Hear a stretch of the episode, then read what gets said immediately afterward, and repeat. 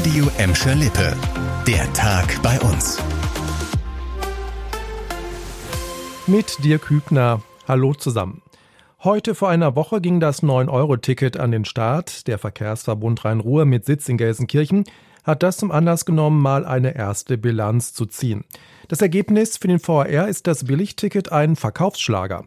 Im VRR-Raum sind seit dem 1. Juni schon über 900.000 der günstigen Tickets verkauft worden, unter anderem in den Kundencentern und Apps von Bogestra und Festischer.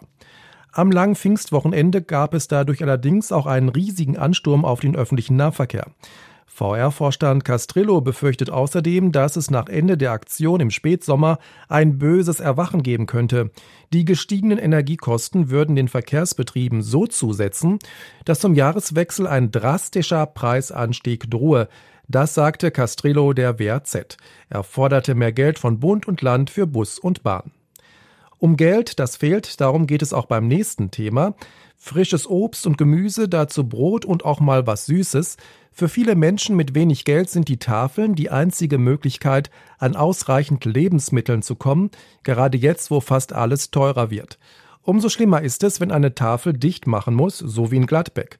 Die Tafel wird gerade neu aufgestellt und es kann noch bis zum Neustart etwas dauern. Das Deutsche Rote Kreuz ist immer noch damit beschäftigt, das Chaos des alten Tafelvereins zu beseitigen. Annika Bönig mit den Details. Das DRK in Gladbeck hat die Tafelarbeit übernommen und will sie von Grund auf neu und vernünftig aufstellen. Im Moment werden alle Bedürftigen registriert.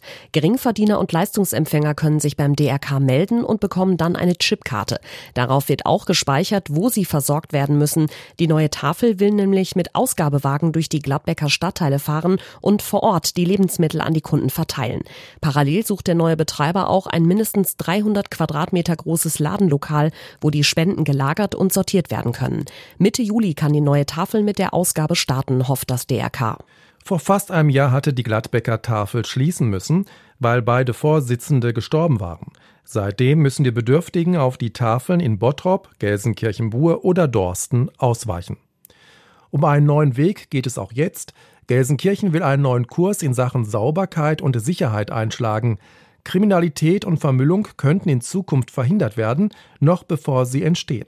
Stadt und Polizei machen bei einem Projekt des Bundeskriminalamtes mit.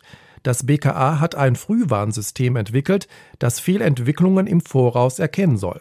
Das Programm wertet zum Beispiel Zu- und Wegzüge, Beschwerden beim kommunalen Ordnungsdienst oder Veränderungen im Bildungs- und Sozialbereich aus. Dann schlägt es vor, wie die Stadt Gelsenkirchen auf unerwünschte Entwicklungen reagieren kann.